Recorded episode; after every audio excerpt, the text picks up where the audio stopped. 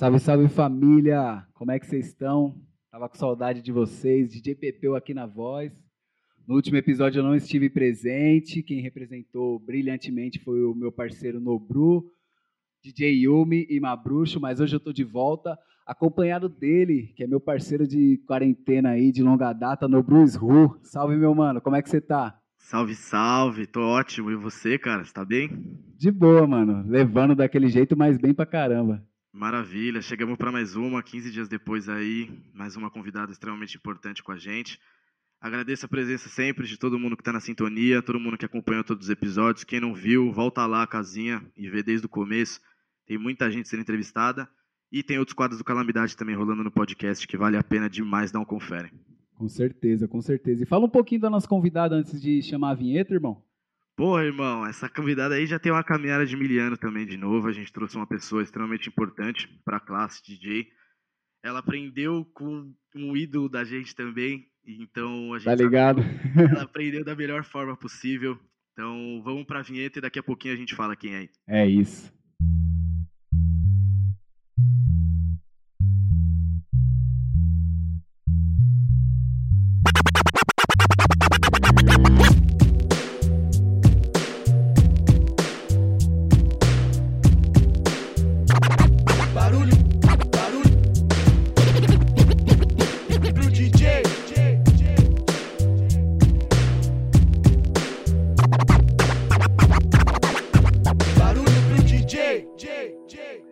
Salve, salve família, estamos de volta.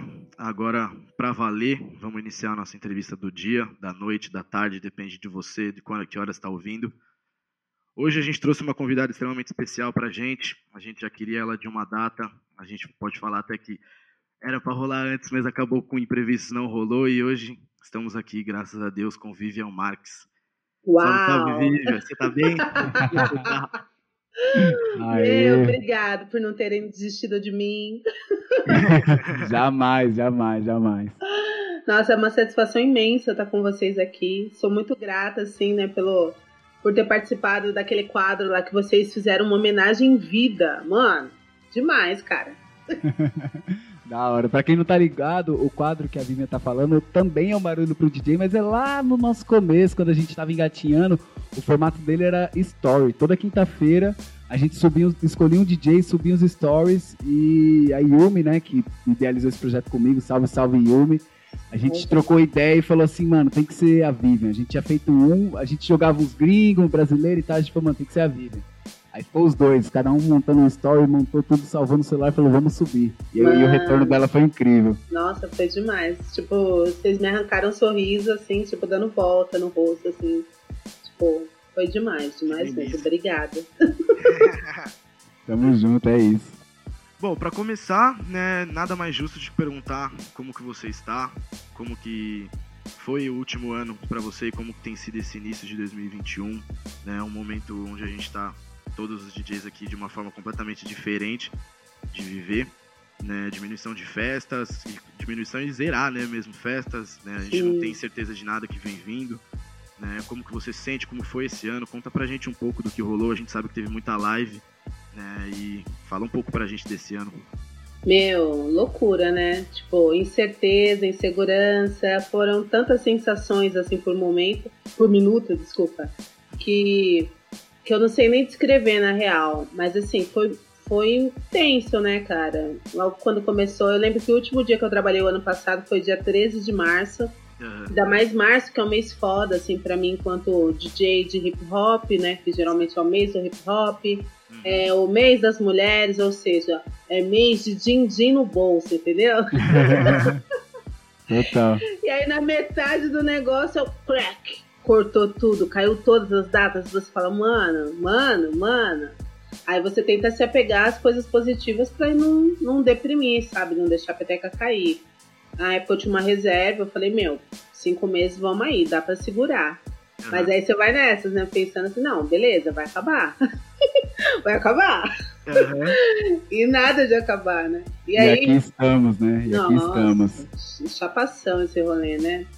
Mas, é, assim, a princípio eu acho que a minha meta era sobreviver, né? Tipo, é sobreviver à pandemia, sabe? E rezando diariamente para que minha família também sobrevivesse, né? Porque a gente viu um número de mortos assim, é uma coisa assim absurda, assim, assustadora, né? Sim. E aí, depois desse quinto mês aí que a grana foi acabando, aí eu já fui pensando, e agora, como que eu vou, tipo, buscar o sustento, tá ligado? Porque é isso, as demandas são muitas, né? E, e aconteceu tudo muito de surpresa, não rolou um planejamento, não rolou nada, né? E logo no começo da pandemia começou a rolar essa questão das lives muito mais como uma forma de você sentir as pessoas próximas, tá ligado? Sim. E de você tocar também, porque a música é libertadora, né? Uhum. Tanto, tanto que a gente fazia de uma forma bem amadora, né? O som tudo aberto. Ah! é, som ambiente. Uhul, amigos, vamos ouvir tal música e tocar. E aí depois, é, com, no decorrer da caminhada, aí foram surgindo as lives remuneradas, aí você já teve que ir buscando mais conhecimentos para fazer o negócio com uma qualidade melhor, né? E aí, o que era uma coisa que a gente foi buscando para de repente se adaptar a uma nova realidade, acabou virando meio que uma, uma cobrança, saca? Você entra na live, aí tem neguinho. Não, tá alto. Tipo, tem. Uhum. tem 10 milhões de juízes de internet. Socorro. todo, todo, mundo vira técnico de som, técnico de, de, internet, vira tudo, né? Meu, barato que era pra ser leve acabou ficando tenso, pelo menos na minha visão, entendeu? Embora eu entenda que essa questão de lives talvez seja uma coisa forever, entendeu? Seja um. um como posso dizer? É Ai meu Deus, a palavra fugiu. Mas enfim, é uma forma de trabalho que vai ser eterno, porque a gente não sabe de fato quando que isso vai passar, enfim. E a nossa área de eventos, que depende de público, tá, tá totalmente fora de cogitação de voltar, né? Tem rolado uhum. os clandestinos aí, mas enfim. Aí entra várias questões, né? Entra a questão necessidade, entra a questão também bom senso, né? Exato.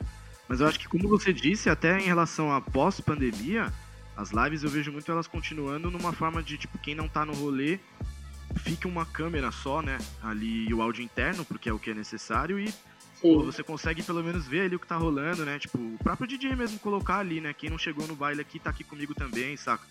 Acaba virando uma forma de divulgação, né? Tipo, é. cola, cola que tá começando a ferver. Uhul. Exato, saca? tipo, talvez fique. Eu acredito muito, né, que possa ficar dessa forma. É, então, eu, eu tô rezando assim pro meu psicológico voltar a amar as lives. Porque eu, eu passei por um período que eu peguei um bode, assim. Nossa, entendeu? falou tudo. Falou tudo. Total. Acho que todo mundo um pouco, né? Porque foi tantas, né, mano? Nossa, tipo. É, foram seis meses intensos de live. Intensos, muito intensos. E aí, dezembro meio que já começou. Eu comecei, pelo menos, a sair bastante assim de, de live ficar uhum. mais vendo vídeo na internet mesmo. Sim, e, tipo, lá, não aguento mais, né? Estudando, porque teve dia. Você participou até da resenha de DJs, né? Sim. E ali eram 12 horas, né? Teve várias outras lives também que eram 12 horas, e a gente ficava 12 horas assistindo, né? Acompanhando Sim. ali as músicas, comunicando no chat ainda, né? Que é uma parada da hora também. Mas, né? Satura, né? Satura, Eu acho que como satura. tudo, né? Dá uma é. saturada. E eu acho que esse lance também de todo mundo começar a fazer live assim desesperadamente, porque assim, tem, tem um outro viés também essa situação. Teve muita, muita gente que tocava ali na sua casa, meio que como um hobby, que começou a fazer as lives e aí sim saiu pro mundo como DJ, porque é, esse virou um meio de comunicação geral, entendeu?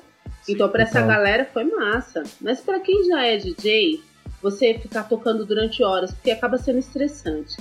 E, e também, no, é isso, para mim foi estressante, tá, gente? Porque para cada pessoa é, é, Sim, é uma questão é, particular. Mas eu acho que o abrir a sua casa para outra pessoa, é, tem umas questões que eu acredito muito que é de energia, sabe? Uhum, Tinha dia que eu fazia uma live de uma hora, eu me sentia mais cansada do que quando eu saí e passava cinco horas na rua tocando, entendeu?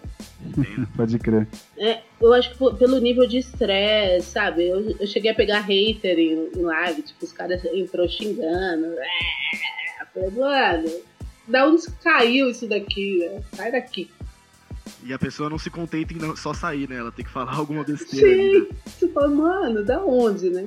Uhum. Então, e aí eu acho que também é, um outro ponto é assim, logo no começo da pandemia, é, começou a rolando umas lives remuneradas. A galera começou, tipo, empresas assim, né? Tipo a, a marca Fala, É, que mais que eu fiz? Ah, eu fiz para algumas coisas assim menores também. Menores não, mas mais de quebrada, assim. Tipo, Uhum. tem um salão aqui que chama Joyce Almeida, elas fizeram uma live também. Da Então tava rolando umas coisas remuneradas. E aí, com essa explosão de live desenfreada, parou de rolar as remuneradas, entendeu? E aí, pra, pra mim, no caso, que toca 14 anos e vivo da música, é, minha, minha renda é 100% vem da discotecagem, enfim, do elemento DJ, fudeu. Entendeu? Porque pra mim ficar trampando de graça, mano, desculpa, Exato. não dá. Pra ouvir, pra ouvir besteira no chat ainda às vezes. É, É, então, pra ainda ser julgado, falar, ah, mano, na boa, cola lá na pista aí a gente troca essa ideia, porque Exato. E Não você dá. fala até de estresse também em relação a cenário, né? Tipo, montar um cenário. Hoje as lives são todas personalizadas. E aí, em um momento, todo mundo tava querendo fazer alguma coisa diferente. E alguém colocava um efeito, colocava um fundo. E aí descobriram o chroma key. Agora é vários tipos de design possíveis, né? não, salve, salve o chroma key, né, na realidade, né? Porque É. antes o chroma key do que você ter que mudar todo o layout da sua casa, tá ligado? Exato, Pra, Exato. pra ter um lance, tipo, que agrade, né? Porque a galera quer ver estante cheia de disco, né? Tipo, Uhum. umas paradas assim. E é muito É, criou-se um foda. padrão, né? É, Criou-se um padrão de como fazer live. Você Mas é muito entendeu? louco isso daí que você tá falando também, porque tem um parceiro meu que ele falou sobre isso. Ele falou assim, na gringa, a gente tem um mercado de live, assim, que você paga, você compra ingresso, tá ligado? Tipo, tem um mercado, assim, tipo, tem uma ticket 360 de lives e tal. Aham. E isso rola e os artistas se remuneram e tá todo mundo feliz. Aqui no Brasil, por conta da pandemia, a, a internet, a live virou meio terra de todo mundo, né? Então o que, que vai ser desse mercado depois? É muito louco você falar isso, porque, tipo, com todo respeito ao corre de cada um, mas todo mundo virou DJ da noite pro dia, todo mundo tava fazendo uma Sim. live ali. E, pô, pra que, que eu vou pagar a Vivian, pagar um, um KL, pagar um DJ King, se eu posso escutar fulano fazendo, sei lá, meu vizinho fazendo som aqui e tá da hora, tá ligado? Então tem, Sim. tem uma problemática nisso. É muito, é muito interessante você levantar esse ponto. É muito louco. E é frio também, né, meu? Eu comecei a me incomodar esse lance de ficar tocando pra mim sozinha no quarto, entendeu? Sim. Porque pra quem é da noite, pra quem é das ruas, né, o contato físico é essencial, aquele Nossa. olho no olho. Calor Você, humano. é, você vê a pista fervendo, aquilo é termômetro, não ninguém escrevendo, você parando pra ficar lendo. Exato. Desculpa, mas fuck you. Tipo, Foda-se, não quero. concordo, concordo. Não, E é isso. E aí depois, aí o que que rolou? De uns tempos pra cá, então, eu fui buscar outras formas de ganhar grana, porque é isso, minha demanda tipo, financeira é alta. E aí eu, eu com meu companheiro tentamos montar um café, assim, tipo, ambulante mesmo, né? Tipo, camelô. E aí tentamos durante o período, mas assim, aí que a gente vê que estudo, né, é essencial pra tudo, né? Questão de administração, de saber colocar preço e tudo mais, enfim. É, A gente tentou durante o período, não deu o retorno financeiro que a gente almejava. E na sequência a gente teve uma proposta de trabalhar com. Olha só, esse é um underground, hein? A gente faz retiradas de antenas via satélite em área rural. Pensa, DJ Vivian todos os dias no rally. Que isso? É tipo isso, amigos. Mas enfim, paga. Entendeu? Paga. É paga, é honesto e é isso. Pra cima. Tem filha, tem um responsa, tem parcela de carro, tem um convênio, enfim. Total. Pra cima. E aí comecei a fazer isso, mas não deixei abandonado o lance da, da minha profissão mesmo, da minha carreira. Eu falei, não, enquanto vai passando essa tempestade, já que esse trampo não para, independente de decreto de Dora, de sei lá o quê, vamos aí, entendeu? E aí, o que aconteceu? Há um mês atrás, mais ou menos, tipo, acho que início de fevereiro, começou a dar um. Não, antes, janeiro já começou a dar uma clareada. Alguns bares e restaurantes começaram a chamar para tocar, fazer long set. O que é legal, mas assim, os cachês foram reduzidos a, sei lá, a mais de 50% a menos, assim, sabe? Tipo, Total, total. e, mas enfim, antes pingado que secar, a gente segue aí, né? Até mesmo porque é uma forma, para quem gosta de música, para quem vive isso, né? É uma forma de você se libertar também. Então tem é válido, mas não pode ser o principal, porque senão os contratantes também falam, ah, então ela gosta, vamos chamar por qualquer coisa. Total. É foda. É isso mesmo, é isso mesmo. Mas aí Massa. numa dessas, deixa eu só contar uma fita. Aí um Não, fica à amigo, vontade, à vontade. eu postei, né? Falei, ah, vou tocar em tal bar, não sei o que. Ele falou, porra, nega, presencial é fogo, né? Falei, ah, amigo, desculpa, mas eu tô, tenho que fazer esse corre, né? Eu tô tomando as minhas medidas de, de cuidado, de precaução, é, é, álcool, máscara e tudo mais, mas eu preciso sair, preciso ir pra rua. Aí ele, ah, tá. Aí a gente vai ver uma forma de poder ajudar os DJs, porque a gente tá totalmente desamparado por conta desse. dessa. Ai, como fala, gente? Não, do, do, a gente não tem um presidente, né? A gente não tem um chefe de Estado para para conduzir tudo isso que está acontecendo. Então é como se a gente estivesse de fato desamparado, né? Imagina é, assistência emergencial de 600 pontos. Desculpa, não querendo desmerecer, eu sei que muita gente sobrevive com isso, mas 600 paga meu convênio, entendeu? Graças a Deus, pagou. Mas é isso, é muito pouco, né, meu, para uma família, para as despesas reais humanas, né, cara? Exato. Exatamente. É, é muito louco você falar disso, porque o, o, Nobru, a gente teve uma ideia dessa, né? Ali no meio ali da pandemia, 2000, ah, junho, julho, agosto, que foi o período mais punk. Uhum. Eu, eu, eu, no momento, tinha, eu tenho um outro trampo, mas no momento o, o Nobru tava vivendo do corre do DJ. Ele falando isso, tipo, pô, mano, eu tô fazendo esse corre de DJ, tendo que ir em alguns bares, mas aí eu sou julgado pelas pessoas, mas eu tenho que pagar minhas contas. Sim. Então a gente da arte, eu, eu tenho o privilégio de ter um trampo com arte também, mas conseguiu me manter e ainda me manter nessa pandemia. Mas, pô, você, ou o Nobru, ou outros DJs que, mano, vivem de tocar. E aí não tem festa para tocar. Aí quando o cara arruma uma festa, as pessoas falam, é, mas fica aglomerando, mas você fala, pô, mano, eu preciso pagar as contas. Então, e, e a ausência do Estado é muito. É, eu tava conversando com a minha companheira a pandemia no Brasil é, é uma esquizofrenia, né? Muito doido, porque, tipo, você precisa se cuidar, mas você também precisa fazer o corre para sobreviver, porque o Estado não vai te ajudar a sobreviver, então a gente fica nesse loop eterno, né, mano? É, cara, esse, esse período aí com esse governante aí, meu, foi terrível, né? E é muito louco, né? Nós já, já saímos um pouco, mas parece que foi tão providencial esse lance da pandemia, né? Porque, primeiro, eles estavam reclamando pra caramba do lance do INSS, que, tipo, queria cortar os aposentados, ou seja, eles continuam querendo cortar os benefícios. Olha quanto idoso morreu, cara. Entendeu? Agora, todo mundo, as escolas não estão funcionando, aula remota, ou seja, tipo, mais uma década, ou sei lá, mais um ano aí de galera alienada, né? Porque é isso que eles querem. Quanto mais ignorante nosso povo for, melhor para eles poderem reinar no mundo, né? Sim, cara. Então aí você vai pensando, você fala, caramba, né? É, é, uma, é uma pandemia, né? Mas parece que foi planejado. você fala, é, caraca. É, veio muito a calhar, né? Veio muito a calhar. Sim, total. Mas é isso, aí começaram a surgir o lance dos trampos, graças a Deus. E esse amigo que me falou essa parada foi o Fiote. Aí rolou o, o Lab Verão, né? Tá rolando, na real, com vários DJs e tal. Uhum. E, enfim, é isso, né? Um, ninguém, ninguém solta a mão de ninguém, né? Então é isso, a gente vai tentando um ajudar o outro, tipo, um, às vezes só na palavra, tá ligado? Porque tem, você vai conversando com o geral, assim, tem dia que a pessoa tá deprê, tá ligado? Eu passei por Sim, uns períodos tá assim, deprê. E Sim, é isso. E, e, agora chegamos no mês de março, mês de. É, mês do hip hop, mês das mulheres. Então tá rolando bastante trampo na área. Louco, ah, glórias ao Senhor Jesus.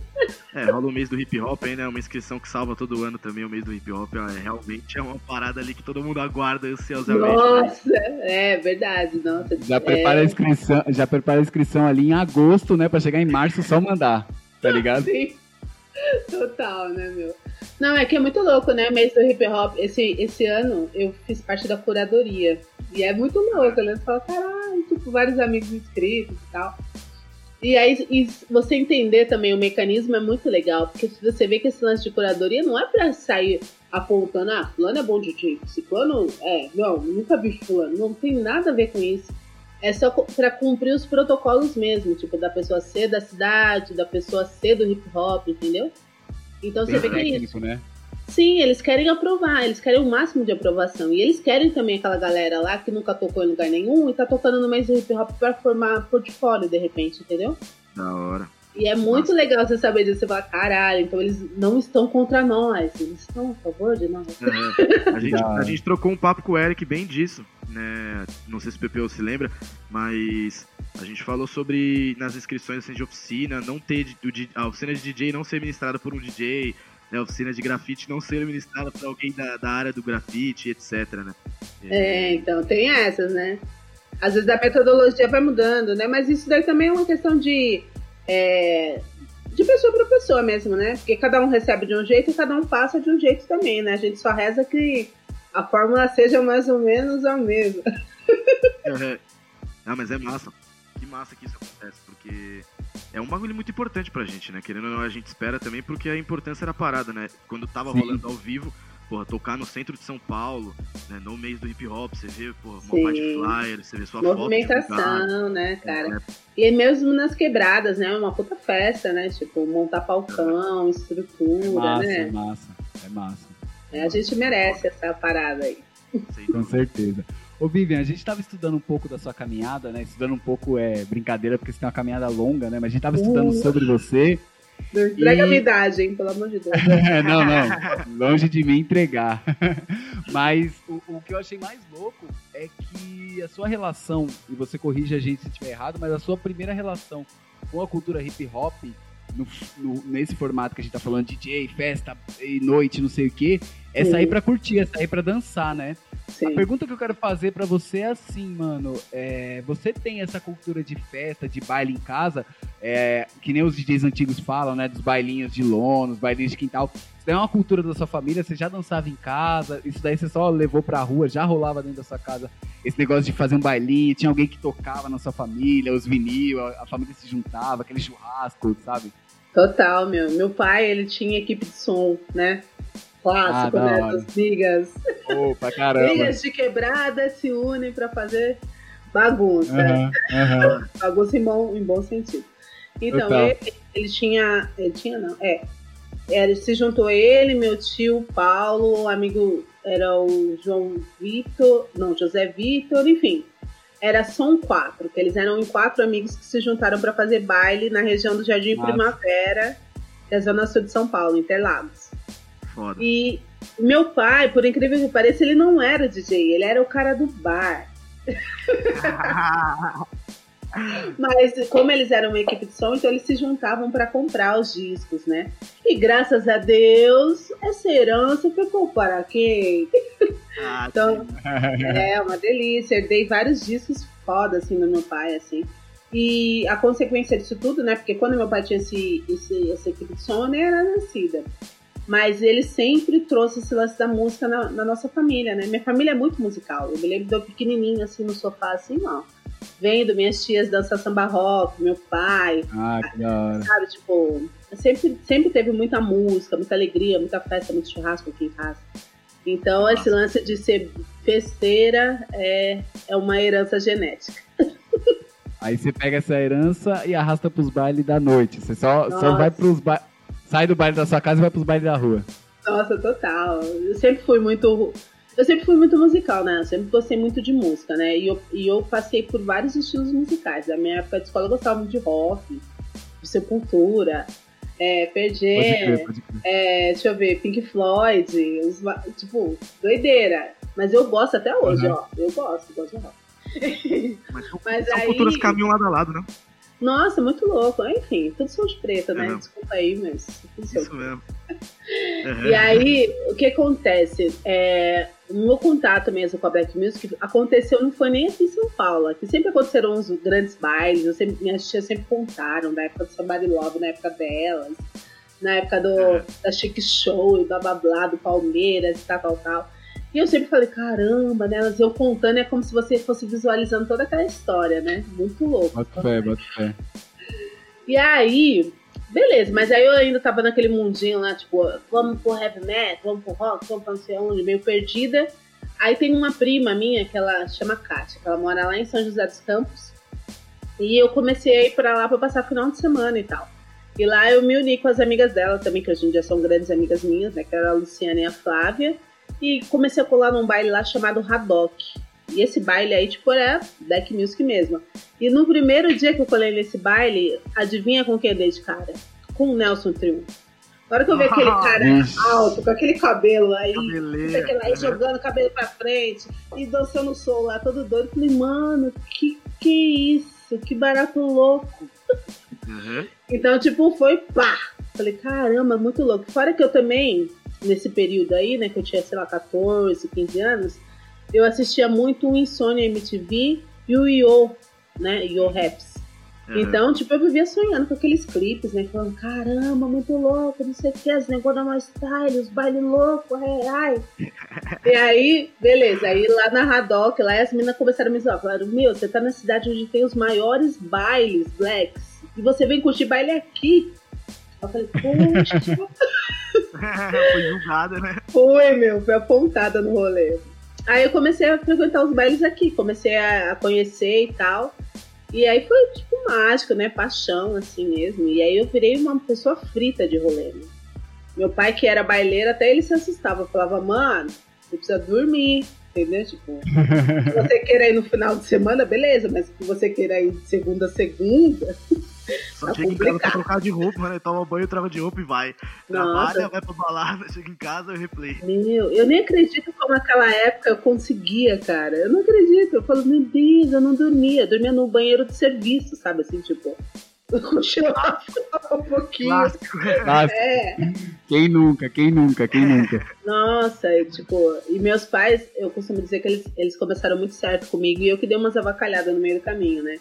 Porque a minha primeira formação foi técnica eletrônica, então lá, em 1999, eu trabalhava na Ericsson e eu ganhava uma grana boa, tá ligado? Tipo, sei lá, na, pra época, eu acho que eu já ganhava uns dois pau e quinhentos entre salário e comissão.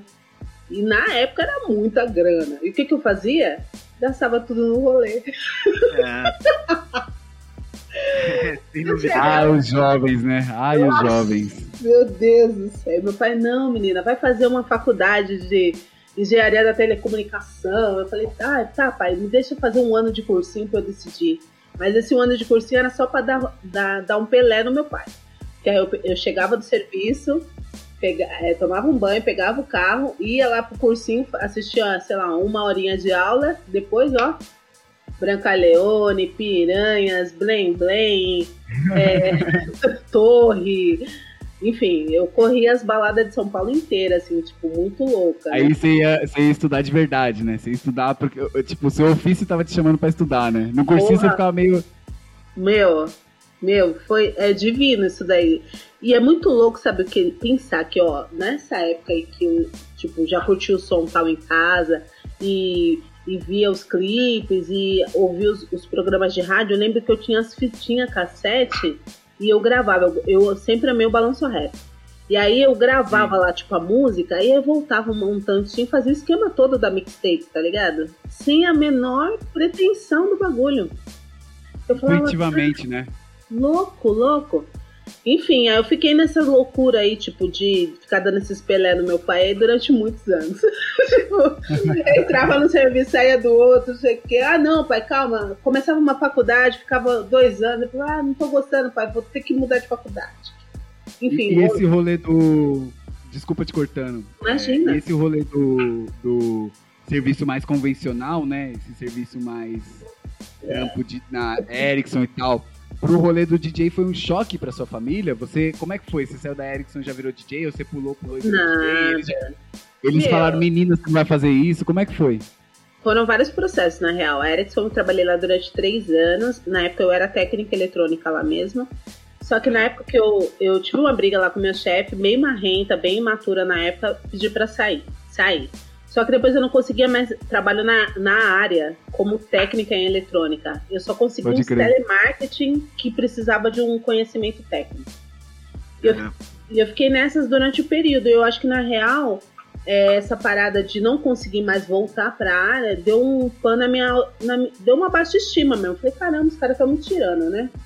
Porque na real era um preconceito, tá ligado? Porque na época se procurava trabalho no jornal. E no jornal já vinha escrito assim: procura-se técnico eletrônico masculino. Entendeu? Enfim, aí Aí eu fiquei rodando aí nesses telemarketing técnico durante um tempão, então era um lance que eu não gostava, então eu não ficava muito tempo nas empresas. E meu pai se preocupava, ele falava, caramba, né, Viva, tipo, o tempo tá passando, você não se encontra, tipo, começa a fazer uma faculdade, não, não fica, entra num trampo, fica uns meses, sai. Mas assim, paralelo a tudo isso, eu sempre tive resposta. Desde os 18 anos eu trabalho e eu ajudo nas despesas de casa e isso é uma regra. Então eu sempre, tipo, eu quicava de um trampo no outro, mas eu tava sempre trabalhando. Aí, ó. Eis que um dia, na, no baile lá no Sintonia, lá dançando, lá fritando na pista, porque eu sempre gostei de dançar. Eita, já sei. Ah, chegou, chegou. Eu era a primeira a chegar. Ah, Maria, sensacional. Aí eu parava do lado da cabine do DJ e ficava olhando, porque eu achava bonito, né? Acho lindo. E aí o Kleber chegou pra mim e falou assim, mano, você gosta de dançar, né? Eu falei, gosto, tal, não sei o quê. Ele falou assim, é, mas toda vez eu vejo que você para aqui e fica olhando. Eu falei, pô, eu acho bonito, né? Ele, é, você tem tempo, né? Tipo, você tem tempo de da música e tal, você dança, né? Você tem um ritmo e tal. Você não tem vontade de aprender? Aí eu arregalei o olho e falei, mas é claro! Arregalou o, arregalou o olho, procurou as câmeras em volta pra ver se era pegadinha, É, né? pegadinha, total. E não era, cara, Caralho. era de verdade. Eu falei, mano, Que esse lindo, Kleber cara. é louco, mano. Que lindo isso. pô. Foi E lindo, como cara. foi essas primeiras- esses primeiros contatos de aula, de aluno e professor? Conta pra gente um Foi. pouquinho dessa. Foi um lance muito, muito leve, assim, na real, porque aí, como a gente se encontrava praticamente toda semana no baile, né, que eu ia toda semana, ele começou a me dar umas noções do tempo das músicas, né, tipo, me ensinou a contar barra, compasso, essas paradas que é a parte mais teórica, Da e depois a gente marcou alguns dias e eu fui lá na casa dele, aí ele me explicou a questão dos equipamentos, me mostrou, enfim, botou uma mão na massa mesmo, me ensinou a mixagem, e eu fiz isso algumas vezes, nós treinamos algumas vezes lá na casa dele, Aí, conforme ele foi me contando a parada dos custos, eu fui meio que broxando, falando, mano, é tudo muito caro. Não tenho grana pra essa Complicado. parada. Total, total. Aí eu cheguei, KL, mano, gratidão master por tudo que você tá fazendo, mas eu não tenho grana pra isso. Tipo, não vai rolar pra mim agora, mas eu agradeço de coração. Ele, não, calma. Falei, aí vira e mexe, Não ele faz chegava. isso! Loucão, loucão. Aí vira e mexe, ele chegava e me dava um disquinho. Aí Ele, olha, eu trouxe isso aqui pra você, tipo, brodaço, né? E aí Uhum. tá. Aí, depois de um ano mais ou menos dessa parada aí que eu aprendi e tal, ele chegou pra mim e falou assim: Olha, eu vou fazer uma festa só pra mulheres tocar. Vai tocar você, a Juju Dendem e a Tati Laser. Então se vira. tipo, ele Arrebenta. jogou no bigode, né?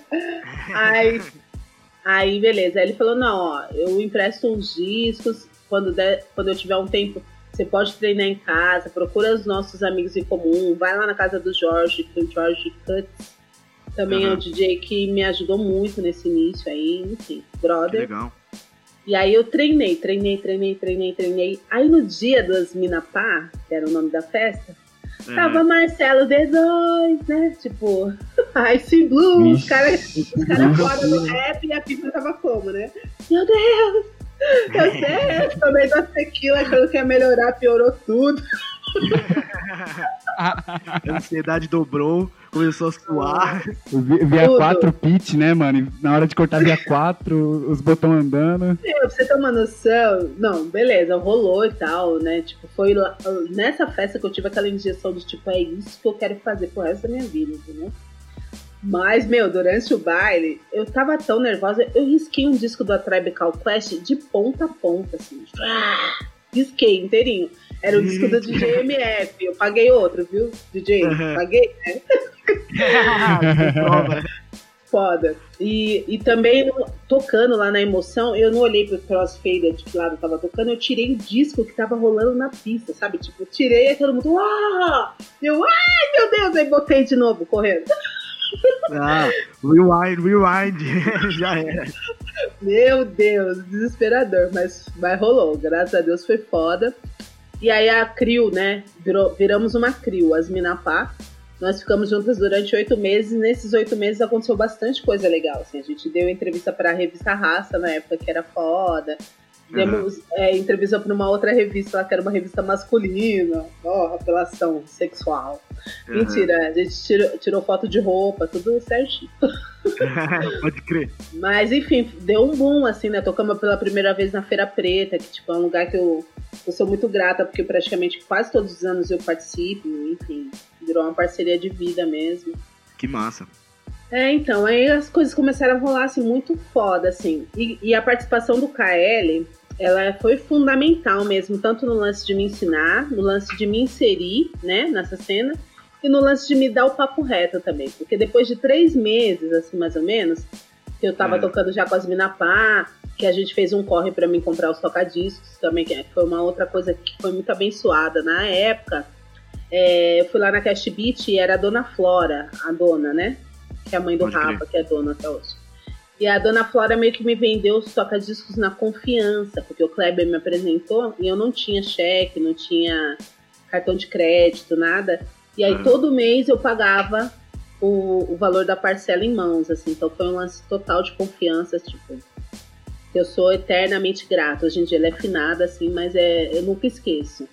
E o Kleber também, tipo, foi muito foda, porque aí, beleza, chegou o toca-disco, eu falei, da hora, tem um par de toca-disco. Aí fiquei assim, parado, falou, porra, mas e agora? Faltava o Shell, faltava o feltro, faltava, Agulha, faltava agulha, faltava tudo. Eu falei, mano, A vida do DJ não é fácil, né, mano? Não, Ou profissão cara é essa, né, mano? Cara. Meu Deus. Aí naquela época lá o Kleber tinha um mixer lá mais velhinho, aí tinha um par também de Shell lá e falou assim, ó, te empresto, mas eu quero de volta, porque o Kleber é desse. Ah, Ele é foda. Mas aí, então, aí ele, beleza, me emprestou as paradas, ele chegou pra mim e falou assim, ó, agora é o seguinte, não te empresto mais disco, não te empresto mais nada. Se vira. Dá não é porque eu te odeio, é, não é porque eu te odeio, porque eu não te odeio, mas você vai caminhar, vai caminhar. E meu, tirou isso daí foi total, tirou e falou, vai, jogou, né? É, ele, é, ele, é, ele é aquele das antigas. Vamos ter que trocar uma ideia com o DJ Will, DJ Will, né? Porque o KL parece ser aquele pai que joga na piscina pra aprender a nadar, né? Sim, deve ser, é, ele deve deixar uma boia meio que meio da espreita, assim? É, ir atrás assim, mas ele joga na piscina. Com você foi isso, ó. Você vai tocar tal dia, você foi tocar. Agora não vou te prestar mais nada, se vira, você se virou, tá ligado? Foi. E, e cresci. Depois a gente teve outras parcerias, né? A gente fez a Soeto durante muitos anos juntos. A gente montou uma Uhum. casa noturna junto também, que foi o Mor- Morpheus Clube. Nós ficamos pouco tempo, mas foi uma experiência foda, assim, né? Tipo, de parceria, Pode de confiança. Mas, mas assim, o lance do passar a mão na cabeça, assim, no more. Então, que fique claro, Brasil, KL Ellie fez isso, tirou a rodinha da bicicleta e falou, vá, se joga. E se jogou, né? Esse projeto da, das Minapá, além de festa, ele foi uma oficina também, né? Voltada pras mulheres. Não, então, as Minapá exatamente não. Depois de uns Ah. anos, eu tive uma outra crio que chamava Apple Boom.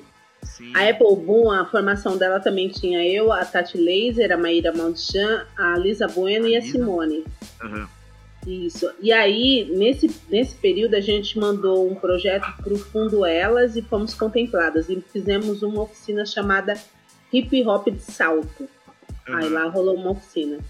E aí, enfim, rolou, rolava na EDJs, né? Que era a escola da Lisa Bueno, mas Sim. ministrada por nós, né? A Crio Apple Boom. E foi Uhum. massa, assim, foi bem voltado para mulheres. E dessas oficinas aí saiu a DJ Miriam, saiu a DJ Camina, entendeu? aham.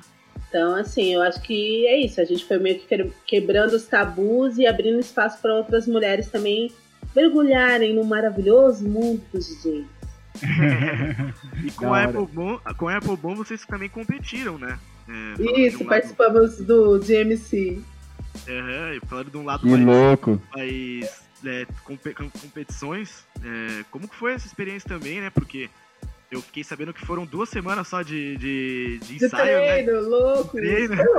Isso Como foi chapado, né, mano? Não, na real, então, a Crio éramos cinco, mas enfim. É que assim, o lance do tortabilismo, né? De ser tortabilista, é dedicação, né? E treino intenso. Sim. E aí, numa crew de cinco mulheres, tipo, é, é muito difícil você organizar isso enquanto você precisa trabalhar, ter outras demandas para você ter seu sustento, enfim. Uhum. E aí, na época, é isso, a gente tinha um tempo muito curto e, e aí quem se preparou real para participar do GMC foi a Maíra, a Simone, que já, já tinha já várias noções com relação à performance, e Legal. a Lisa, que foi quem de fato deu pra gente essa base de performance real, entendeu? Que foi a idealizadora massa, massa. da Apple Boom. Entendeu? E aí elas, elas encabeçaram isso. Então eu falo assim, a gente, mas na verdade lá, na hora da apresentação, estavam as três. E foi foda, porque na realidade foi um lance meio que precursor enquanto mulheres no Brasil, entendeu?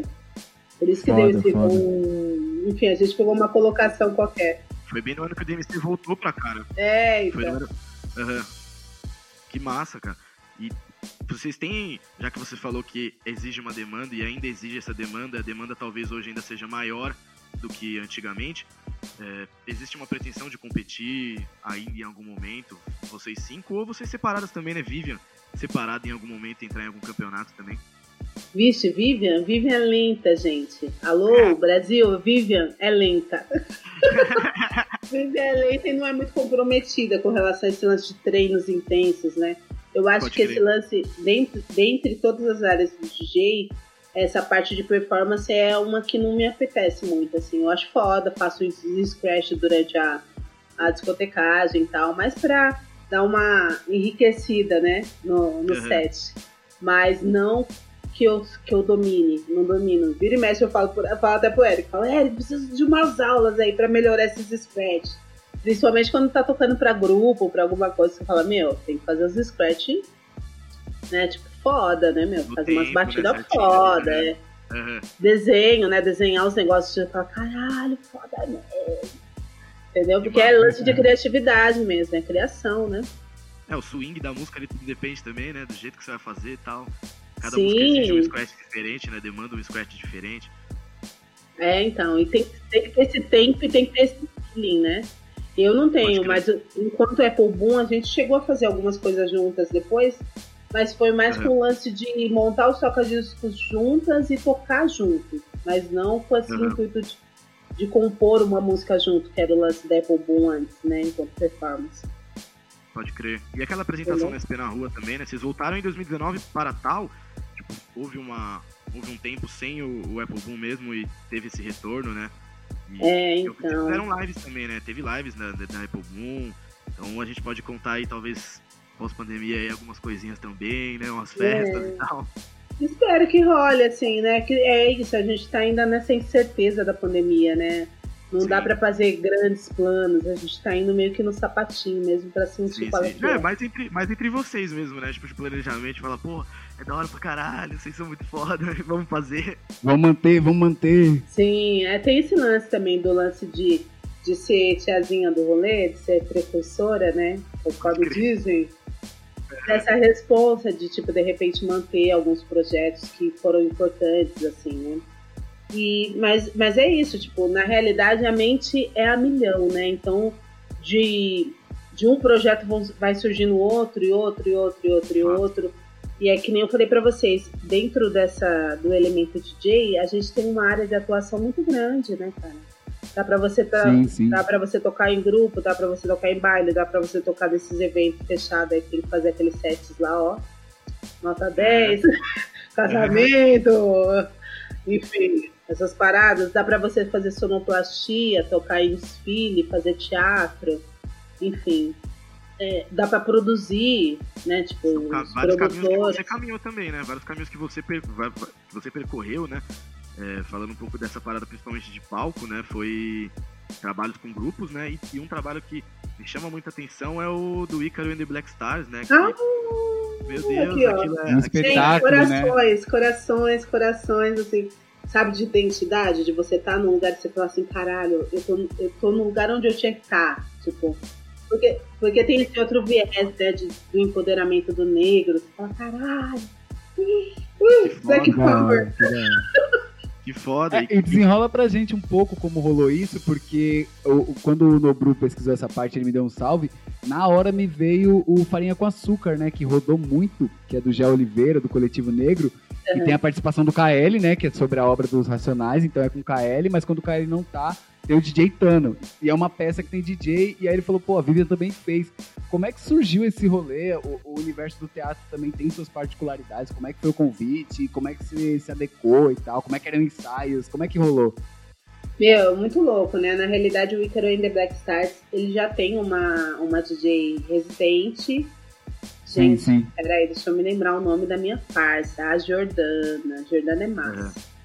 E é isso, e ela é do Rio de Janeiro. E na época que me convidaram, estava rolando aqui em São Paulo e ela tinha algumas demandas lá. Então foi meio que nesse rolê mesmo de DJ substituta, sabe? Pode crer. E a indicação foi de uma aluna minha, olha só. A Yasmin, que tinha conhecimento da, com a produtora né, do Ícaro, que é a Ivisoli, e me indicou. Olha que style. Não, é louco, hein? Você é louco. Eu falei, Yasmin, mano, você é demais, porra. Abrindo, você abre portas e tem portas abertas também pelas pessoas que você abriu portas, né? Pô, isso é Mano, é isso é muito incrível, assim, o lance da troca, né? Porque ela é real mesmo, né? Beleza, tipo, você faz o bem pra uma pessoa, mas depois ela te, te retorna com, com tantos outros bens, assim, você fala, mano, o universo é muito maravilhoso, assim. Fato. Total, da hora. É. E esse contato, né? Como foi essa, esse, esse suprir, assim, foi uma coisa de última hora, então acredito, né? Porque eles, eles já estavam vindo para cá, né? Em relação a ensaios, né? Como que foi esse. Ah, então, esse eu fui assistir. Tudo? É, eu assisti o espetáculo umas duas vezes, assim, meio que pra, pra perceber eles no palco e tal, o lance das Pode músicas. Crer.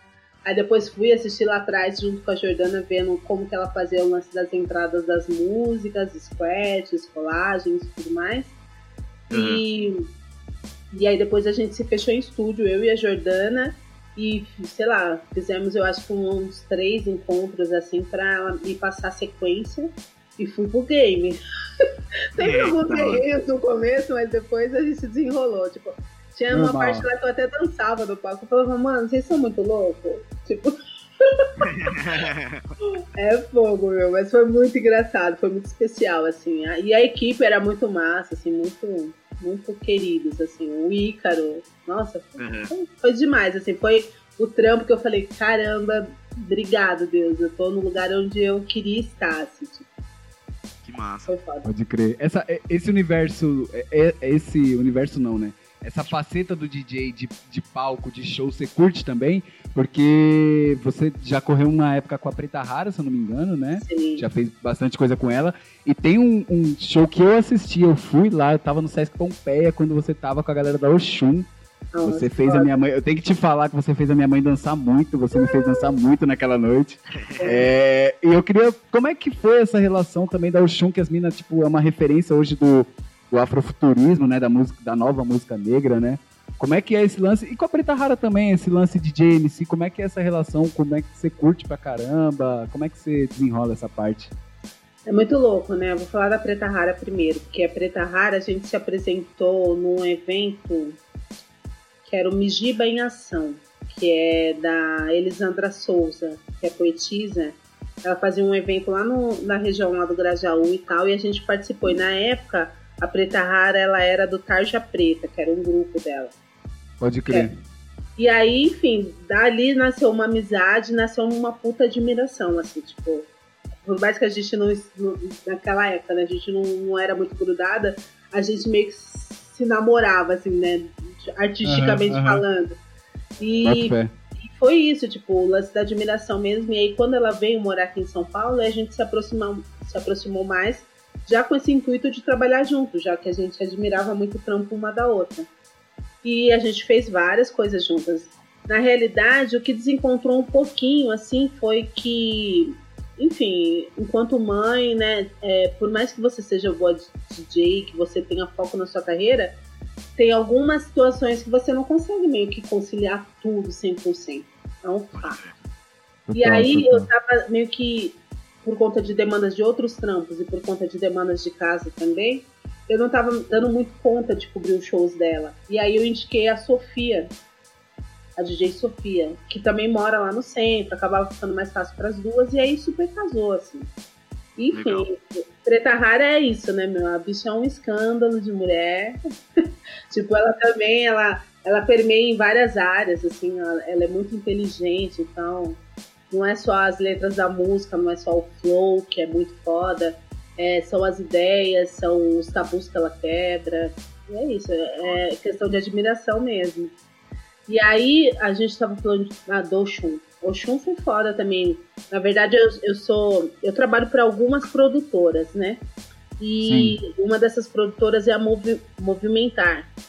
E a Movimentar que trouxe o Oxum. Então, eles mesmos pensaram, acho que nas DJs que tinha mais a ver com essa vibe de, da New Soul, dessa música do, do rap mais alternativo, mais.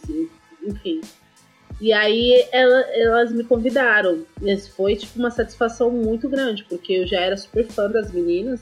E conhecer elas pessoalmente foi foda, assim, né? Porque é muito louco a gente conhecer os nossos ídolos e ver que eles são de verdade, assim, né? E Aham, elas são aham. muito de verdade, assim, são muito menininhas. Você fala, caramba, tipo, você vê na TV, você fala, cara, é um mulherão da porra. Aí você vai ver, é uma menininha. Mas é uma menininha cheia de talento, assim, tipo, muito rica de conhecimento, sabe? Enfim, muito foda. Foi muito especial pra mim. Pepeu, vou roubar sua pergunta aqui rapidinho, porque esse show aqui foi, foi uma parada pra mim que mudou muito a minha vida. E você falou da, da festa né, nos tempos da Soueto. Uhum. Teve um momento ali que vocês tocaram no- na abertura do show da Barra Madia. E. Gente, o que foi aquilo? Meu Deus do céu!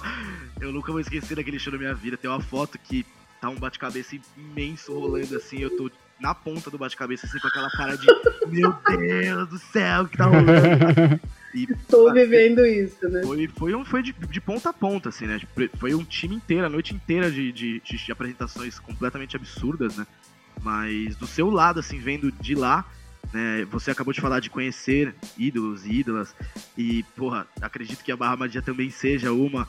E a Georgia Muldrow tava aquele dia. Tipo, tinha o Nossa, público completamente. foi né, foda, né? saca? Tava a nata, tava a Tava nata, né, nata, nesse e- dia. E como que foi essa experiência, né? Conta um pouco desse lado de apresentação de show gringo também, né? Tipo, não só, não só dessa especificamente, mas de outras é, oportunidades que Mano. possam ter acontecido também.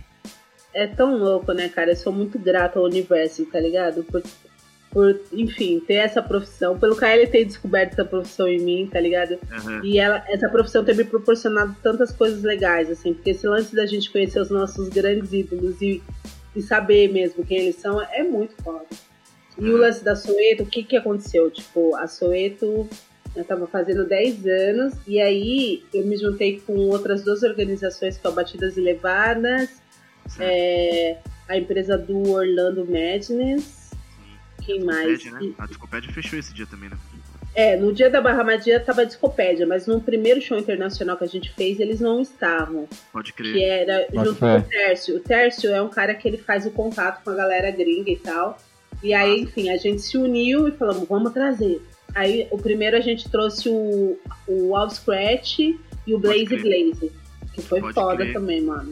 Os caras Uhum. se jogaram no meio do povo, tipo... Foi, foi gangsta nível hard, tipo, bem do povo, né, mano? Todo mundo tipo, se sentiu contemplado demais. O assim. BC, o BC total, né? União dos bate-cabeça.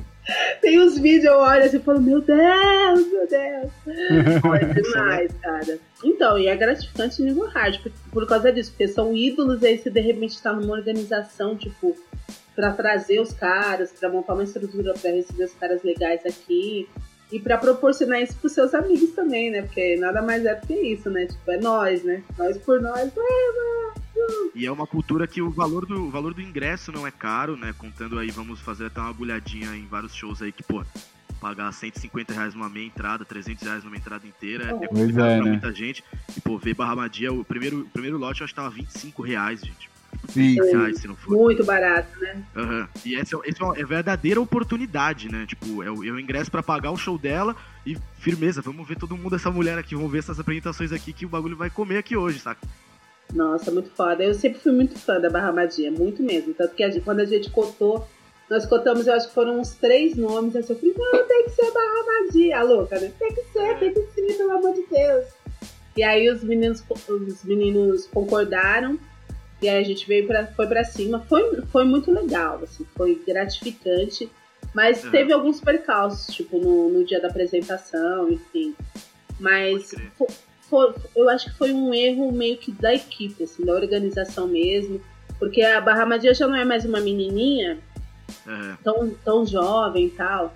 Então ela tem lá suas, suas regras, assim, sabe? Ela queria se apresentar mais cedo, é, suas exigências. É. Ela queria se apresentar mais cedo, aí a gente teve que conversar com ela para ela entender que aqui a, a, a nossa cultura é do tipo show depois das duas horas da manhã. Então tiveram algumas coisas no caminho que não ficaram tão esclarecidas e aca- acabou causando um- um- uma treta na hora lá. Pode crer, pode crer, tô ligado. Mas foi gratificante. Mas não foi tão gratificante por quê? Porque ela, nesse lance aí, ela acabou que não tirou foto pra galera, tava todo mundo numa puta expectativa, não assinou os discos, né? E na- no dia eu acho que eu tava tão tensa assim com tudo que aconteceu que eu não consegui desenrolar. Meu inglês não é dos melhores e eu, tipo, travei total. Falei, não, só quero que essa noite acabe bem, depois eu vejo. E só quando ela foi embora eu consegui conversar com ela. Eu falei, porra, meu, eu quis muito ter você aqui. Eu sou grata porque você me recebeu muito bem, mas tinha lá, sei lá, mil pessoas querendo um clique com você, sabe? Uma assinatura sua, um sorriso seu e você não proporcionou isso pra galera. Pode Isso crer. foi muito triste. E aí ela, não, mas não foi, não foi de maldade. é, eu tava muito insegura no dia, tava cansada e tal, não sei o quê. Mas enfim, conversei com ela tal, eu entendi que ela não fez por mal, mas cau- causou uma frustração em mim e acredito que em uma galera que tava lá no dia, entendeu? Mas é isso, Sim, né, sim. gente? Seres humanos, acertamos, erramos, tem dia que a gente tá bem, tem dia que não tá, normal. Fato. Estamos em É, boas pra conversar do- sobre isso, inclusive, né? Total, é um momento propício, né, pra pensar nos nossos erros de uma maneira mais humana. Ah, é, né? Olha o rap, meu Deus, olha o rap. É muito. Não, mas eu lembro do show da. Os dois shows, né, que eu colei assim de rainhas pra mim, que foi da Lauren e foi da Erika Badu, que foi isso, assim, a galera correndo atrás. Da Erika Badu até ela atendeu, fiquei sabendo depois, mas da Eu Lauren. tava ela lá. Eu tava nesse show, mano. E, e você lembra, ela subiu no palco, tipo, com, com um bagulho na cabeça, um óculos escuro. E, tipo, ela tava meio fechada, assim, né? Tipo, ela não. A, a, a, Lauren, ela é um pouco. Acho que por tudo que aconteceu na vida dela, treta com, com o governo dos Estados Unidos, ela é uma pessoa meio fechadona. Aham. E aí ela saiu do palco e sumiu, tá ligado? E a galera ficou tipo, caralho, só queria tirar uma foto. E ela saiu, foi lá pro fundo lá do Espaço das Américas e sumiu. É. E, e, e às vezes é isso também, né? A gente tem uma estrutura aqui de, ai, tira foto, não sei o quê. E às vezes a pessoa não quer, né? Exatamente. Meu, quando, eu- quando eu tava grávida, eu, é, eu tava grávida de oito, quase nove meses. Eu, eu fiz um show com o Mosdef, que foi lá no. Ai meu Deus, Aff, Maria. peraí, deixa eu lembrar o nome da casa. Ai, ai, ai, ai. É uma casa que tem na Liberdade, que é muito foda, assim. Até o final eu lembro. O Cinejoia? Foi Cinejoia. Cinejoia? Foi, Sim, joia. Ah, foi Cinejoia. daquela vez que ele adiou duas vezes o show. Sim, terceira nossa, eu falei, mano. Quando ele começou, eu falei, não, beleza, eu vou estar de boa. Aí quando remarcou, eu falei, gente, eu vou estar quase parindo, vou parindo na porra do show. então, e foi foda. Outra coisa assim que eu falo, caralho, Mosdef, mano, Mosdef, ai, meu Deus.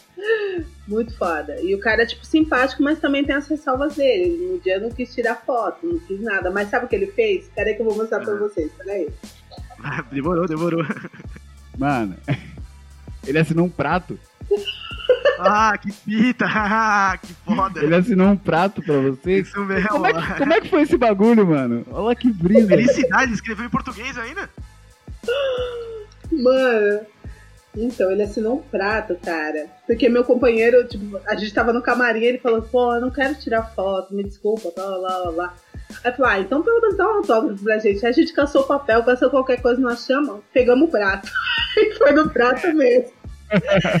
aí ele escreveu Bey, é, SP, aí colocou Catarina, o nome da minha filha, Felicidades. Caralho, mano. O prato que virou quadro, né? O prato que Sim, virou tá quadro. aqui, ó, forever, né? Que. Alguns dias que a gente se vê de novo. Por favor, vem pra cá da próxima vez, vem mesmo, tá? É. É, José. Senta aqui com nós, faz um podcast, aí você fala o seu lado da história, tá ligado? Sim, porque você foi marrento. Não pode ser marrento. Ah, e teve, teve ano passado também, né, pô? A, a parada do ano passado também que ninguém sabe o que aconteceu, né? Ia ter o show dele e tal, e acabou que veio o Slam Village, que, pô, maravilhoso também. Que foi foda. Foi, eu costumo dizer que foi o último, o último show antes do fim do mundo, né? Porque Pode crer, pode crer, é isso mesmo, né? foi o último rolê que eu fiz. Pode crer, foi bem nessa época. Eu lembro que tava concorridaço esse show. Eu tava. Eu fui no Sesc buscar. Eu era, sei lá, o quinto da fila. Na minha frente tava o Tico, o Carlos Tico. Eu ainda comentei ele a hora que ele saiu, falou, pô, você conseguiu pegar, conseguiu, conseguiu. Chegou na minha vez, acabou. Falei, nossa, meu Deus. E até então ainda era o Mos Def, né? Porque a única É, vez que comigo eu- aconteceu a mesma coisa. A única vez que eu consegui ouvir foi na virada cultural lá em 2013, né? Quando teve o Black Star. Black Star. E aí Foda eu queria também, muito- né? É Foi louco, muito né? foda, foi incrível, Que mas eu queria noite. muito ver uma performance dele sozinho, né? Tipo, cantando as músicas dele e tal. Ah, é louco, meu. Nossa, eu chorava. Eu, ah, I believe it. I'll be back to you. Que foda. que foda. Esse, Foda, voltando um pouquinho ali pra falar do corre de organização, já que eu não imaginava que era tão profundo assim essa parte em você, né? A gente vai falar de novo num cenário pós, mas durante esse período, desde o do show da Barra Madia ali, e até então, assim, vontades de trazer pessoas ou possibilidades, eu não sei como funciona esse acesso também, né? Deve ser muito treta puxar alguém pra trazer pra cá. A gente falou hoje sobre ser difícil o contato com algumas pessoas presencialmente, né, durante o show, mas também porque eles não têm ideia que pra gente é um show por vida, né? Muitos shows que Sim. acontecem aqui é um na vida e já era. Se você não viu, acabou. Então, a gente vai estar ali histérico mesmo e nos aguente histéricos, porque vai ser assim. A rota de show, Exatamente. infelizmente, a rota de show de rap no Brasil não existe, né? Ela é quase inexistente. Sim, Se tá existindo sim, agora, sim. são ingressos absurdamente caros, na grande maioria das vezes, ressalvo principalmente, sei lá, o Batuque, né, alguns outros projetos que, que também são ali pro povo de fato, né, para você colar, mas como que é, né, essa experiência? Me conta um pouco mais, porque eu sou muito curioso pra isso. Eu sempre falei pros meus amigos, falei, mano, você pode esperar, daqui a 20 anos a gente vai estar trazendo uma galera, tipo, não vai ser a galera que a gente queria ver, até porque né, a galera que a gente queria ver já vai estar com 60, 70 anos, talvez. Já vai dar tiozinho, né? Vídeo de bengala. Mas te digo que até os, os tiozinhos de bengala vale a pena ver. Porque teve uma época aí que eu fui ver o Earth, Wind Fire. Aham. Ai, quem mais foi? Mano, eu sei que Cool and the Gang foi uma galera, cara. Isso daí deve, Ah, deve ter o quê? Uns sete anos. E foi aqui no Juventus. Pode crer, de pode Juventus. crer. Foda, sensacional. Chorei do começo ao fim. Falei, meu Deus, por que, que eu não trouxe meu pai e minha mãe pra chorar comigo? que foda, e são shows de fato nostálgicos, né, pra ver com família mesmo, né? É um acesso. É um acesso afetivo, né, mano? Toca num lugar que você fala, meu Deus, cresci ouvindo esse som, aí ele cantando aqui na minha frente. Tá ligado? Sim, e você pensar nos samples, né? Que hoje em dia, né? Tipo, nada Exato. se cria. Você começou, caralho, várias músicas foda, tudo com um pedacinho de música desses caras. Fala, caralho. Exato. Exato. Mas esse lado de produção seu, né? Como que é exercido isso? Como que é esse contato para trazer até, não sei se corria muito nas suas mãos também isso, se você estava muito à frente disso, mas existe uma Não, não, Aham. não tava. Na real, sabe qual que é a real mesmo de todos os fatos? São Pode contatos. Na verdade, eu tenho contatos de pessoas que podem trazer. Mas Que eu, nesse, nessa, nessa correria, eu notei tipo um déficit em mim. Eu preciso falar um inglês fluente para não ficar tão dependente das pessoas e conseguir desenrolar com o artista também, entendeu? pode Porque às crer. vezes tem isso, às vezes é muita gente envolvida na organização e o, o artista ele fica meio perdido mesmo, meio inseguro, falando, não, fulano é, age de um jeito, ciclano age de outro, entendeu? Uhum. Às vezes pra ter um papo reto mesmo. A, a Sim, minha sim. vontade, né, meu sonho próximo, se Deus quiser, é de conseguir de fato trazer, mas fazer de uma forma um pouquinho mais independente, porque muita gente envolvida acaba dando uma, uma bagunça. Muitas visões envolvidas, né? Muito pensamento ali junto, e tal. É, Bota trabalhos em grupo, né? Trabalho em grupo é isso, né? Você tem que estar aberto mesmo a outras opiniões e às vezes acaba não saindo 100% como você gostaria. Mas a Bota minha vontade real é de ter oportunidade de trazer outros artistas. Eu queria trazer Mary J. Blige. Nossa tipo, senhora, meu Deus do isso, céu. ninguém chorar, entendeu? Eu queria trazer umas paradas assim, Jill Scott, uns lances mais voltados pra Nossa, e o pior é que ela tava comemorando 20 anos, né, do, do disco dela. E tinha uma turnê ali rolando ano passado, que pra variar, o Brasil não estava envolvido, né? Meu Deus. Então. Mal é sabe isso. ela, mal sabe ela que a gente, que, que a gente pira aqui, né? Não, se, se tem alguém com, a com bala na agulha aí, ouvindo o podcast, contrata a Vivian pra ela trazer esse povo pra gente, né? Pelo amor Chama a de Deus. Vivian pra uma reunião. Se você tem, tipo, um milhão aí, não tem nada pra fazer, dá na mão da Vivian. Vamos gastar Dá na- milhão aí fazendo um povo feliz, né? Dá na mão da Vivian, tá ligado? É, e nem é tanta grana assim, gente, jogando assim um papo real, entendeu? Tipo, Aham. Dá pra nós seres, seres mortais, assim, nos organizarmos e fazer essa parada acontecer.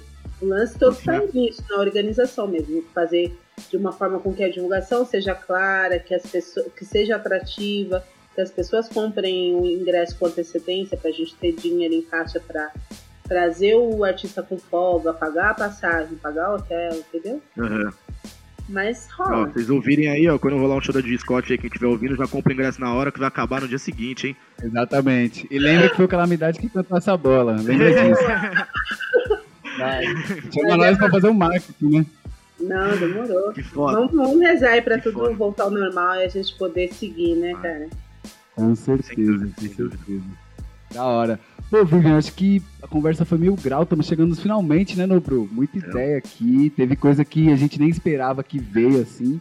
De fato. É, a gente ficou muito feliz, mano. E acho que, meio que pra fechar um pouco, é, eu queria ouvir de você, assim, é, é, dois lances, na verdade. Um pouco da sua pesquisa musical, né? Deu pra ver no decorrer do episódio que você fala agora, né? Por exemplo, o The Gang, Jill Scott, Mos Def e Bahamadi. Dá pra ver que rola um boom bapão aí, rola um R&B, rola uns anos 80. Mas o que, que você escuta? E até também uma pergunta que a gente tem feito muito, o que, que você tem escutado da nova geração, assim, pô, um Travis Scott da vida, um ASAP Rock, Anderson Peck, o que, que você tem ouvido assim?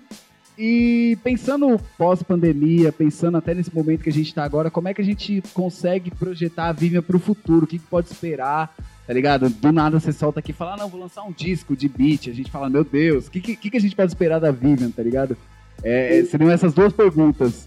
A sua pesquisa musical, como é que é a sua pesquisa musical e o que esperar pro futuro.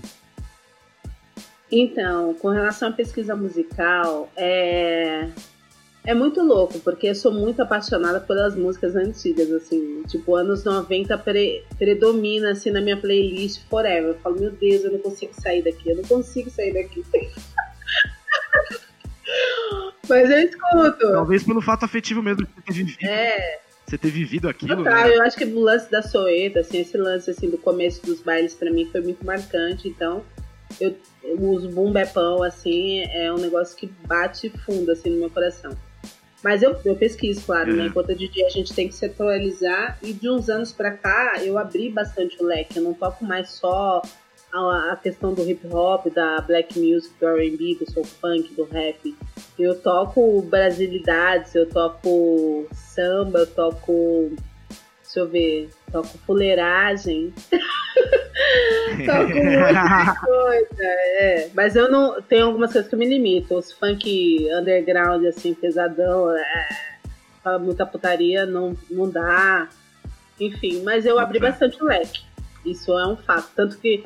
E isso, e isso eu devo muito ao período lá que eu toquei com a Gabi Amarantos, que, enfim, a princípio eu fiquei, caramba, será que eu vou conseguir, tipo, né, me soltar e tal? E quando eu vi, tipo, eu já tava, tipo, adorando tudo aquilo. eu falei, caralho, eu sou fuleira igualzinha. E foi muito importante pra mim esse lance do abrir o leque, assim. Mas dentro do rap, que eu, eu escuto muito, eu sou muito apaixonada pelo Kendrick Lamar Forever, é, Anderson Paak, Georgia Smith, é, que mais? É, uh, uh, peraí que eu preciso abrir aqui. Deixa eu abrir aqui minha playlist. Eu, eu gosto daquele lá, sa- sabe o nome? Aquele lá, aquele, você sabe, né? Aquele lá.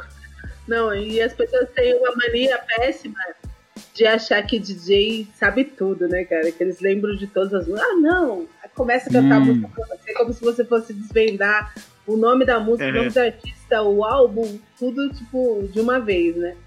E nem é, na real. Pode crer. Os focos mortais também é assim, Total. DJ é o aplicativo Shazam, né? Eu ambulante. Tipo isso. vai- Você vai cantar um pedacinho de música pro DJ, ele vai trazer a discografia, vai trazer tudo. E não é assim, né, gente? Tipo, a, meta é que seja, mas não é tão assim.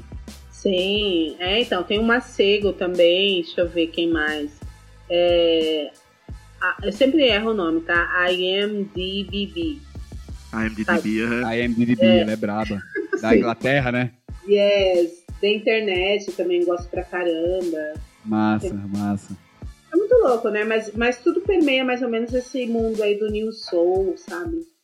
Desse, Eu costumo dizer que eu gosto de tocar pros apaixonados e melancólicos. Entendeu? Que eu gosto Ou você tá apaixonado ou você tá sofrendo por amor.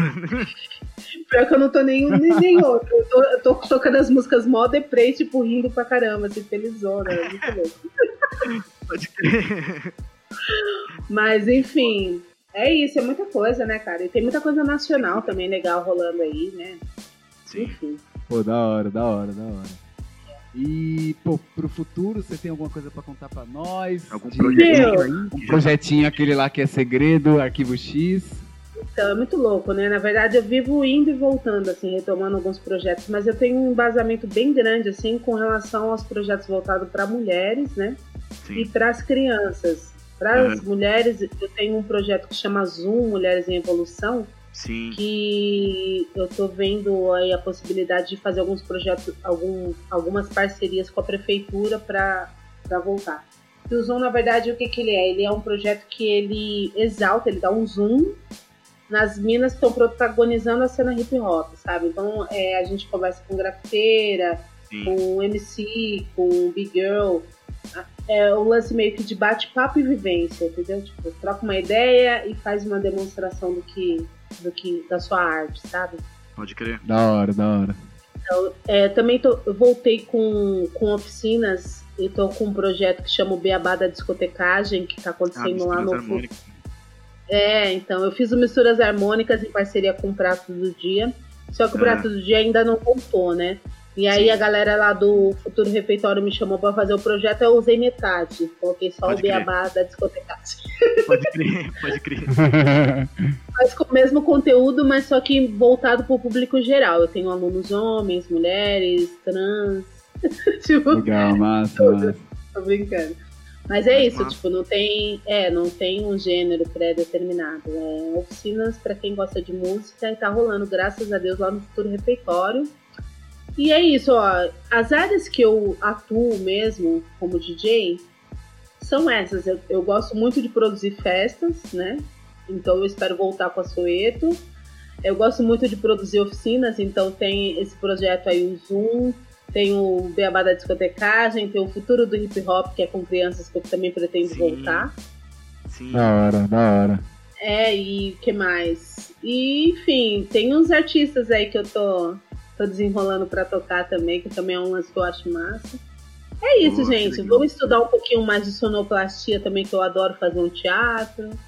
É isso, Legal. gente. A gente vai Massa. namorando, na- namorando todos os, todas as vertentes da, da profissão DJ e buscando caminhar entre elas, tá ligado? Muito Não, massa. E unificar, amigo né, meu- também. Unificar todas elas, né? Tipo, se é vista ali, se é vista aqui, as pessoas começam a prestar atenção em outras coisas, né? Também. Pode crer. É, tem um amigo meu, é, eu tenho um amigo meu que fala muito isso, ele fala de deixar o prato girando, né? Então você deixa o prato girando aqui de projeto social, de oficina, aí você deixa o prato girando aqui do, do baile, aí você deixa o prato girando de parceria com o MC, de show, mas ne- você deixa todos girando um pouco, você passa por todos, né? Nenhum pode cair. É, porque, porque também tem esse lance, né, da arte no Brasil não ser um lance é, consolidado, né? Não é um lance que a remuneração é ok. Então, para você conseguir atingir uma remuneração ok, você tem que fazer muita coisa. Com certeza, com certeza. E é isso, meu. Aí eu tô no game. Gosto de dinheiro, gosto de trabalho, então tá aí. Vamos pra cima, né? Tem uma parada, é tipo uma parada que eu vejo que aconteceu muito comigo e eu tô ligado que acontece com muita gente também. A profissão DJ não é uma profissão onde a família olha com bons olhos, né? Muitas vezes, assim, né? A família às vezes fala, pô, você, você realmente... né? É, A fanfarrona da família ó. é, você quer ser isso, você tá ah, você vai pro Blém Blém de novo. Falei, não, pai, eu tô indo trabalhar. Mas é bem essas. E eu quero saber, tipo, como foi esse primeiro contato da sua família na hora que passou essa visão, já que você falava que era a pessoa ali que estava sempre no corre, mas estava pulando de um trampo em trampo, tipo, e tinha esse, esse, essa fita com seu pai. E você contou que o momento mais importante pro Eric, numa entrevista pro Eric, né, no Manos, em Minas, é que, porra, um dos momentos mais importantes foi a sua mãe, né, ter colado ali quando você tocou no Hip Hop DJ.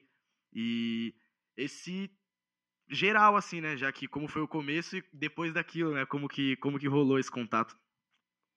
Nossa, é muito louco isso, né? Porque Uhum. a minha relação com a minha mãe, ela não é nem, tipo, tão boa assim. E, e é muito louco, porque aí você falando isso, aí, aí dá aquela resgatada. Você fala, caramba, de fato, desde o início ela acreditou, assim, sabe? Eu falei, tô tocando e, e ela foi. Tipo, a, a minha apresentação foi no Hip Hop DJ que ela foi. Eu Pode acho que eu crer. tinha uns três meses só de discotecagem, tá ligado? Uhum. Ela foi a noite inteira ali. Minha mãe nem é de rolê, assim, minha mãe é super caseira. E ficou lá do lado do toca-disco lá. E eu com meus discos certinho, que não podia sair da ordem. Tava Eu prontinho, já era, todo mundo caía. E ela lá do meu lado, tipo, praticamente segurando minha mão, assim, pra que tudo desse certo, né? E meu pai sempre levava desse jeito, assim, tipo, meio que me cobrando responsabilidade. Ele achava que eu tava na fanfarra ainda. Ele falava, Vivian, pô, meu, já vai pro Blade Blade de novo? Eu falava, não, pai, olha aqui, ó, esses equipamentos é porque eu tô indo trabalhar. É, E ele só botou uma fé mesmo quando rolou uma, um intercâmbio internacional. Aí ele falou, "Hum, mas você vai fazer o que lá na Alemanha? Aí eu falei, eu vou trabalhar. Ele é, nossa, esse negócio de DJ aí tá dando certo mesmo, então, né? Mas, paga, paga aí, mesmo, ó, né? Paga mesmo. já tava, é, eu já tava tipo cinco anos já nessa parada e meu pai aí viajando, achando que eu tava indo pro Blame Blame, entendeu? que massa. Eu Que falei, louco meu pai sempre foi brother, mas ele achava que eu era meio irresponsável e tal, né? Falou, pô, eu não quero nada com nada, quer baile. E eu Pode quis crer. baile. E deu certo, amém. E deu certo. Da hora. Pô, progresso demais. Muitos anos, Foi, sem dúvida nenhuma. Não, É massa. muito louco. Eu perguntei porque, tipo, é um contato que eu tive, né? Tipo, eu fiz faculdade e aí quando eu, eu falei que eu tava, tava fazendo curso pra ser DJ, minha mãe olhou pra mim e falou, sério?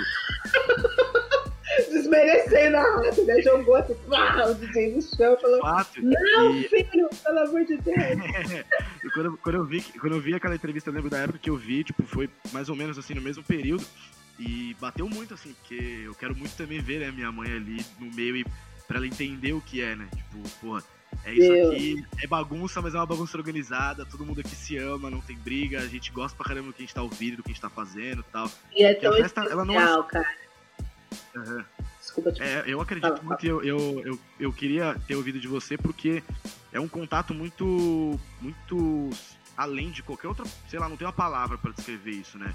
Você vê a pessoa, as pessoas que você mais ama no lugar onde você mais ama estar, né? Onde você ama trabalhar de fato, né? Tipo, você pode trabalhar por 12 horas ali que não tem problema nenhum. Então, é, é muito, toca muito em mim ver isso, de ver isso em você, né? De fato. Ah, é muito louco mesmo. Eu lembro, eu falo assim do meu pai, mas eu lembro o primeiro dia que ele foi de fato me ver tocar. Foi um aniversário meu que eu tinha encomendado um bolo, que eu sempre fiz.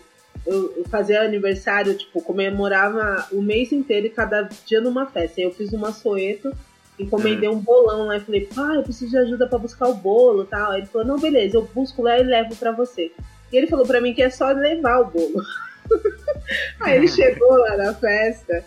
E aí, aí ele ficou lá todo né, metido, porque aí todo mundo, nossa, o pai da Viva. Então ele foi mimado a festa inteira, né?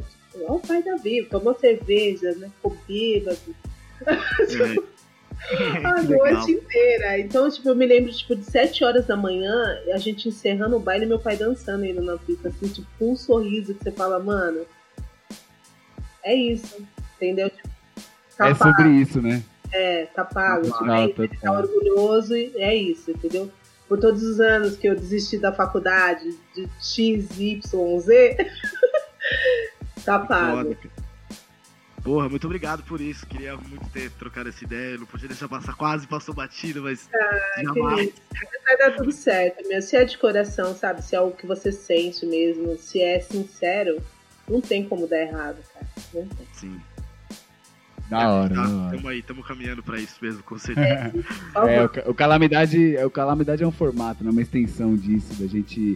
Porque tá, tá- cada um na sua casa, tô no meu quarto aqui, meus pais estão ali, o Nobru também tem os pais dele, eles ficam meio, mano, o que, que eles estão fazendo? E depois é fazer virar e ver o orgulho assim, né, no olho deles, você fala, pô, mano, é que louco, você falou, tá pago, né, mano? Tá É, pago. a, a, men- a mentalidade deles é diferente, né? Eles são da, daquela Sim. época que o trabalho duro que traz o sustento, né? Então a profissão, o diploma, né? São Uhum. que garantem Aham, aham. aquilo. Então essa nossa forma alternativa de viver assusta eles, né? Então, na verdade, não é nem que eles estão julgando a gente, eles estão, na realidade, preocupados mesmo, falando assim, meu Deus, É a preocupação da, da estabilidade, né? Não é um salário fixo, que é o que eles foram acostumados a vida inteira e Aham. vários etc. E é uma aí, né? preocupação que eles têm até hoje, que nem, que nem eu falei pra vocês do lance lá da pandemia. É, Uhum. Os primeiros cinco meses eu tinha grana pra me manter, depois tipo, foi zerando. E aí minha mãe veio Sim. e me fortaleceu, tipo, sei lá, todo mês chegava com pelo menos um barão pra ver se eu conseguia fechar as contas do mês, entendeu? Pode E é muito louco fé. mim também, enquanto mulher, né, mulher orgulhosa, você ter que depender da sua mãe pra te dar mil reais todo, todo mês, a perder de vista, porque você não sabe quando sua profissão vai voltar. Pode E crer. também foi isso que me motivou, aqui ó, Ah, meu Deus, que delícia! aqui ó, Oiê! Salve, tudo bem? A gente já devolve sua mãe, tá bom? É rapidinho, tá acabando. Meu Deus, que delícia! Tá bom, mamãe já vai tá bom? Você espera só um pouquinho, tá? Obrigada. Então, fogo, né? Então, e aí, é, até perdi o fio da meada. É com uma intervenção dessa, até a gente perdeu, né? Você fica meio. Foda! Né, mas é lindo isso. Ai, meu Deus. Mas é isso, o lance do, da, da renda, né, cara? Então, de repente você se Nossa. que depender da sua mãe, é isso. Traduz essa insegurança que eles têm, né? Da gente não ter essa segurança financeira. Mas eu vejo aí, gente, também muita gente que de repente é formado, que trabalha muitos anos numa empresa, que tem seus altos e baixos também. Então, assim, Total. não dá pra gente se prender 100% a isso. E eu acho que o lance também da gente descobrir a profissão que nos faz feliz e que a gente consegue ter êxito, sabe, no trampo, assim, ter um destaque no trampo, é é uma bênção, cara. Tipo, tem gente que passa pela vida aí trampando de qualquer coisa só pra isso, pra- correndo atrás da roda só pra fazer o dinheiro, mas infeliz pra caramba, entendeu? Então, tipo, Total, total. a gente faz o que a gente ama, caralho, foda. Tudo bem, Eu- estamos em crise, a gente faz outra coisa pra ganhar dinheiro, mas não desiste do que a gente ama, entendeu? Exato. É louco, visão demais. Visão. Traduz, traduz de fato, assim, meus últimos, todos os meus últimos anos. É incrível. É isso, só vamos. Só vamos. Vai ter altos e baixos, mas é isso, cara. Se é de verdade, brilha. E quando começa a brilhar, você fala, caralho, amém, amém. Só fica assim. É Amém, consequência, amém. né? é consequência da, da- do amor à parada, né? Então, com certeza a gente vai pra frente ainda. Mas Total. muito obrigado, muito obrigado pela conversa. Nossa, hoje eu já até mandei Pepeu aqui no, no WhatsApp, que eu falei, hoje eu quase chorei, tá? Só pra Não, é, a gente- claro. A gente tem que abrir aqui, que a gente fica no WhatsApp aqui, se falando, meu Deus, mano, que isso? Tipo, a gente fica emocionado, foi lindo mesmo. Obrigado, Vivi. Eu chorei. Eu não sei se vocês perceberam, mas eu, Eu chorei. percebi. Esse lance do pai, assim, né? Eu perdi meu pai. E aí é muito foda. É dor sem fim, mas esse lance de ter vivido isso, esse sorriso, essa, essa, esse orgulho que, que ele me demonstrou no olhar assim, é isso. Né? Não Porra, tem preço. meu sentimento, primeiramente, é muito foda perder né, alguém, mas É, é, que bom que essas lembranças boas existem, né? É pra isso mesmo, Ah, acho que a gente tem que recordá-las todo, a todo momento. E a sinceridade estava declarada no seu olhar, no sorriso. Porra, quem não sabe, a gente tá aqui na câmera hoje, estamos todos nos vendo, então hoje foi completamente incrível, de fato. Muito obrigado, foi uma parada muito especial. Obrigada a você pela oportunidade. Espero que vocês voem muito, assim, esse carinho que vocês têm com a gente, os, os, os tiozinhos da, da cena. É muito louco, é isso. Tipo, eu sou muito grata. O dia que vocês fizeram aquela homenagem foi justamente num desses dias que eu tava com a minha insegurança, tipo, transbordando, assim. Pode do crer. que seria, né? Tipo, do meu Deus, e agora? O que vai ser da minha profissão? E, e é isso, aí vem um acalanto na alma, você fala, caramba, meu Deus. Obrigada. Não, e é muito louco a gente devolver isso pelo tanto que você já deu pra gente, né, mano? Que nem eu falei, eu colei na sua, na- no show da Oxum, você tava tocando, e outras festas que você tocou, outras vezes que vocês e outros, né, mano? A gente falou muito do KL. Quantas vezes o KL não foi referência de olhar e falar, não, mano, vamos que vamos, que, vai, que vai virar, é isso. A primeira vez que eu toquei com o KL, eu não consegui nem falar com ele, eu tremia, assim, tá ligado? Então, pra gente ouvir isso de vocês, é aquela ideia africana né, de Sankofa, né? Olhar pra trás pra, andar- pra frente. E vocês são a nossa referência de trás, né? Da gente olhar e falar, puta, mano, meu corre tem que ser igual da Vivian, vamos sentar e ouvir a Vivian e lançar um podcast. E, e é isso, família. Podcast com barulho pra DJ Vivian. Cê é louco. Nossa. Hoje foi foda. Incrível. Foi Cara, demais, demais, Chega, demais. Eu vou dormir chorando. Deus. Ó, pra finalizar, conta pra quem ainda não te conhece, é, fala suas redes, acompanhamento, as lives do Twitch, fala todos os canais que você quiser, o espaço é todo seu. Ó, a Catarina tá aqui, meu. Me bateram assim, filha, só minutinho. Então, olha, gente, nas redes sociais, é em tudo, né? É sempre DJ Vivian Marques, DJ Vivian Marques. Facebook, Instagram, é, Twitch, é tudo. E é isso, gente. Massa. Tamo aí nativa. É não Twitch? para. É Twitch, Ó. Twitch. O outro, é- o outro é Você Twitter. viu como eu abandonei mesmo a parada? É isso mesmo. Aquele aplicativo roxinho, né, que fala. Aquele lá, sabe? Aquele lá que faz streaming lá, aquele que faz live, aquele que os DJs estão fazendo live lá, invadiram. hora. Mas é isso, família. A gente vai deixar todas as redes da, da Vivian na, no comentário, na matéria que vai sair. Acompanhe o Calamidade, acompanhe a Vivian, tá ligado? A gente só tem a agradecer. Agradecer a Catarina, que é a filhinha da Vivian. É, participação especial. Ela fez uma participação especial e teve toda a paciência. Catarina, a gente vai devolver sua mãe agora pra você, tá bom? Você vai poder brincar com ela. Repete, repete aí pra ela escutar. Tá bom, tá bom. Oi, Catarina. Quem tá falando é o DJ Pepeu. Eu sou um amigo da sua mãe. Eu tô te avisando que a gente vai devolver sua mãe. A gente ficou muito tempo com ela, mas agora ela é toda sua, tá bom? Fala? Tá bom. que delícia.